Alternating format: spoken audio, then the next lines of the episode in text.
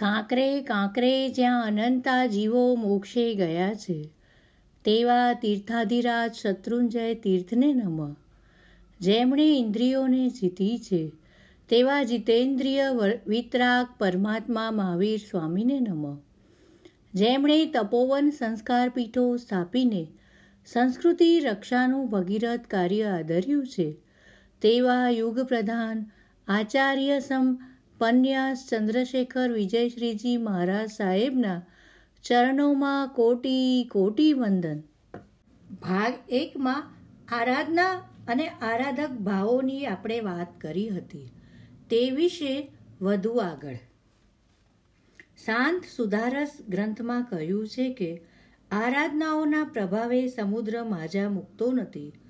સૂરજ અને ચંદાના બિંબો ધરતી ઉપર તૂટી પડતા નથી. એટલું જ નહીં, પણ એકદમ ચોક્કસ સમયે હંમેશ ઉદય અને અસ્ત પામ્યા કરે છે. તે તે ઋતુએ છ ઋતુના પુષ્પો અને ફળો પેદા થતા રહે છે. આધાર વિનાની ધરતી વ્યવસ્થિત રીતે ટકી રહે છે. એમાં કંપન પેદા થતું નથી. લવણ સમુદ્રમાં આવેલા પાતાળ કળશોમાં રોજ બે વખત વાયુનો ક્ષોભ થતાં સમુદ્રના પાણી અતિ ભયંકર રીતે ઉછળે છે અને ભરતી રૂપે ધસે છે. એ પાણીને પુષ્કળ દેવો બે વખત પાછું હટાવે છે. તેમાં આરાધકોનું આરાધનાજનિત પુણ્ય જ કામ કરે છે. જો રોજ બે વાર ક્રોડ દેવો ઉછળતા પાણીને હડસેલીને પાછું ન કાઢતા હોત, તો આખો જંબુદ્વીપ ક્યારનોય ડૂબી ગયો હોત. ભલે બધા વૃક્ષો ધરતી પરથી કદાચ કપાઈ જાય, પણ જો આરાધનાઓ જોરમાં ચાલતી રહે, તો વૃક્ષોથી વાદળ બંધાઈને વરસાદ ન આવે, તોય આરાધનાઓથી એવું પુણ્ય બંધાય, જેના પ્રભાવે વગર વૃક્ષે પણ વરસાદને આવવો જ પડે. ખેતી આદિ ક્ષેત્રોમાં પાશ્ચાત્ય દેશોએ જે ભયાનક નુકસાન કર્યું છે તેને માનવીય પુરુષાર્થે જો ભરપાઈ કરવું હોય, તો ઓછામાં ઓછા બસો ત્રણસો વર્ષની જરૂર પડે. પણ જો સામૂહિક રીતે આરાધનાનું જોર એકદમ વધારી મુકાય, તો આ નુકસાનને ભરપાઈ કરતા છ માસનો પણ સમય ન લાગે. એવી ઘણી બધી પ્રજાને ઉપકારક બાબતો છે, જેને મૂળમાંથી ઉખેડી નંખાઈ છે. અથવા જેના મૂળ એકદમ હચમચી ઉઠ્યા છે. આ બધું ફરી જલ્દીથી ઠેકાણે પાડી દેવાનું કામ માત્ર આરાધનાના બળમાં છે. બધા જ પ્રાચીન મૂલ્યોની પુનઃ પ્રતિષ્ઠા કરવાનું કાર્ય અને ભેદી રીત રસમોનો ખતમો બોલાવી દેવાનું કાર્ય આરાધનાઓથી ઉત્પન્ન થતા પુણ્યને માટે જરાય મુશ્કેલ વાત નથી. જે આત્મા દેવાદિદેવની વિશ્વવ્યાપી કરુણા ભાવનાનો સ્પર્શેલો હોય અને તેથી જે આત્મા આ જગતના જીવોના કોઈ પણ દુઃખને જોતા અંતરથી રડી પડતો હોય. તેણે તો બીજું કંઈ પણ વિશ્વ હિતકર નાનકડું કામ કરવાને બદલે આરાધનાની પલાઠી જ લગાવી દેવી જોઈએ. જો એનું પુણ્ય જોર મારતું હોય, તો વધુમાં વધુ લોકોને આરાધનામાં જોડવા જોઈએ. જો વ્યાપક રૂપે અનેક જીવોના દુઃખ દૂર થવાના જ હશે, તો તે આરાધના બળથી જ થશે. બીજા બળો દ્વારા બહુ ઓછા જીવોના બહુ ઓછા દુઃખો જ દૂર થશે. જો કે, સામાયિક, પૂજા, પ્રતિક્રમણ આદિ આરાધનાઓ ભાવ કે વિધિ વિનાની હોય, તોય તેની તાકાત આશ્ચર્યજનક છે. છતાં જો તેમાં સદ્ભાવની સાથે ભાવ ઉમેરાય વિધિ અને જૈણા ઉમેરાય, તો તેની તાકાત પુષ્કળ વધી જાય છે. પછી એ ભાવ, વિધિ, જૈણાવૃત્તિ વગેરે જેમ જેમ તીવ્ર બનતા જાય, તેમ તેમ તેની તાકાતમાં ઉત્તરોત્તર વધુને વધુ ઉમેરો થતો જાય. સામાન્ય રીતે કોઈ પણ આરાધના કે વિરાધના પોતાનું ફળ સો વર્ષ પૂર્વે આપતી નથી. પણ જો તેની તીવ્રતા વધે તો દસ વર્ષોમાં, દસ કલાકમાં, દસ મિનિટમાં અરે દસ સેકન્ડમાં જ તે ફળ આપી શકે છે.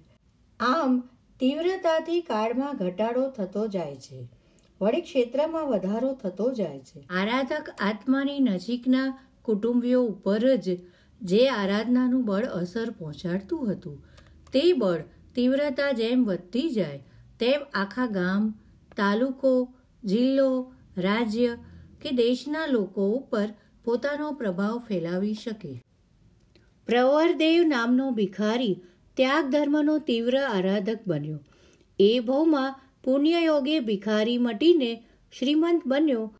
તોય તેણે સ્વીકારેલો ભોજન સંબંધિત ત્યાગ કાયમ રાખ્યો. આથી એવું પ્રચંડ પુણ્યબળ પેદા થયું કે જેથી તે જે નગરમાં જન્મ્યો તે નગરમાં ગ્રહ દશાથી નિશ્ચિતપણે પડનારા બાર વર્ષી દુકાળને તે પુણ્યબળે મારી હટાવ્યો. તેના જન્મની રાતે જ મેઘ બારે ખાંગે તૂટી પડ્યા. પાંચમા આરાને છેડે જ્યારે એકાદ પણ સાધુ વગેરે ધર્મ આરાધનાનું બળ ઉત્પન્ન કરી શકશે નહીં, ત્યારે કુદરતમાં હાહાકાર મચશે, પ્રલય સર્જાશે. એનું જ નામ છઠ્ઠો આરો છે. ટૂંકમાં કહેવાનું એટલું જ છે કે જેમ જેમ આરાધના તીવ્ર બનતી જાય, તેમ તેમ તેનું પુણ્ય વહેલું ઉદયમાં આવી જાય અને તેની અસર વધુને વધુ વ્યાપક બનીને અન્ય જીવોના દુઃખોને દૂર કરતી જાય. હવે જો આરાધનાની સાથે આરાધક ભાવ આગળ ઉપર જેનું વર્ણન આવશે તે જોડાઈ જાય અને તે આરાધક ભાવ તીવ્ર બનતો જાય, તો તેના પ્રભાવે આરાધક જીવના દોષો વધુને વધુ જલ્દી ક્ષીણ થાય અને તેની આસપાસના વધુને વધુ જીવો પણ દોષમુક્ત બનતા જાય. એકલી આરાધના કે આરાધના ભાવ સહિતની આરાધના તીવ્ર થતી જાય, તેમ અનુક્રમે દુઃખની અને દોષની મુક્તિ ટૂંકા કાળમાં અને વ્યાપક ક્ષેત્રમાં થવા લાગે. આરાધના જ ન હોય તો દુઃખ મુક્તિ નથી. આરાધક ભાવ ન હોય. આરાધક ભાવ વિનાની એકલી આરાધના હોય તો એકલી તે આરાધનાથી દોષમુક્તિ શક્ય નથી. આરાધના સ્વ પરની દુઃખમુક્તિ કરે. તેમાં તીવ્રતા વધતી જાય તો સ્વ પરની એ દુઃખમુક્તિનો કાળ ટૂંકાય અને ક્ષેત્ર વિસ્તરાય. હવે જો તે આરાધનામાં આરાધક ભાવ જોડાય તો તે દોષ મુક્તિ કરે. તેમાં જેમ જેમ તીવ્રતા વધે, તેમ તેમ સ્વ પરની દોષ મુક્તિનો કાળ ટૂંકાય અને ક્ષેત્ર વધુને વધુ વ્યાપક બનતું જાય. માનવતાના ધર્મથી માંડીને છેક ચૌદમાં એટલે કે છેલ્લા ગુણ સ્થાનના સર્વ ઉત્કૃષ્ટ ધર્મોને આરાધના કહેવાય. ધર્મની તમામ આરાધનામાં પાયારૂપ આરાધનામાં માનવતાનો ધર્મ આવે. આથી જ ધાર્મિક માણસોએ આ ધર્મની ઉપેક્ષા કરવી ન જોઈએ. તેમ કરે તો તેઓ સાચા અર્થમાં ધર્મી ન કહેવાય. પેલો ચોર રાત્રે ચોરી કરવા નીકળ્યો, પણ ત્યાં તેણે ભૂખથી પીડાતા સાસુ વહુનો સંવાદ સાંભળ્યો. ચોરીનું કામ પડતું મૂકીને કંદોઈની દુકાન તોડીને મીઠાઈનો થાળ લાવીને તે ઘરમાં મૂકીને ચાલ્યો ગયો. આનાથી તેણે એવું તીવ્ર પુણ્ય બંધાયું કે બીજે દી સવારે તડકામાં ચાલતા તેની ઉપર કુદરતે વાદળ ખડું કરી દીધું. જેવો તે ફરે કે તરત જ વાદળ પણ તેના માથે જ ફરે. મહાભારતીય કથામાં આવતી પેલી પતિ સેવા પરાયણ બાઈ. તેણે કૌશિકે બાળી નાખવા માટે વિદ્યાબળનો ઉપયોગ કર્યો, પણ તે નિષ્ફળ ગયો. પેલી બાઈની પતિ સેવાની પાયાની સાધનાએ તેને પાછો પાડ્યો. પેલો સગી બહેન સાથે ભૂલ કરી બેઠેલો છોકરો, એ પાપ ઉપર તીવ્ર પશ્ચાતાપનો ધર્મ કરીને એટલો બધો પવિત્ર બની ગયો કે તેના ચરણોમાં જે રોગી સ્પર્શ કરે તેનો રોગ તત્કાળ નાબૂદ થઈ જાય. આપઘાત કરવાની પૂરી તૈયારી કરીને જીવનની છેલ્લી પ્રભુ ભક્તિ કરવા માટે તે ભાઈ દેરાસરે પૂજા કરવા માટે ગયા. પૂજામાં એવા ભાવ જાગ્યા કે દસ મિનિટમાં પાછા ફરવાની ભાવના બાજુ પર રહી ગઈ. પાંચ કલાક લાગ્યા. સમય કેવી રીતે પસાર થઈ ગયો તેની ખબર જ ન પડી. આ આરાધનામાં ભક્તિભાવની એવી તીવ્રતા હતી કે એનું ફળ એને તે જ રાત્રે મળી ગયું. લાખો રૂપિયાની ખોટ ભરપાઈ થઈ ગઈ. તો નફાનો બની જાય, તેવો તેજીનો પવન ફૂંકાઈ ગયો.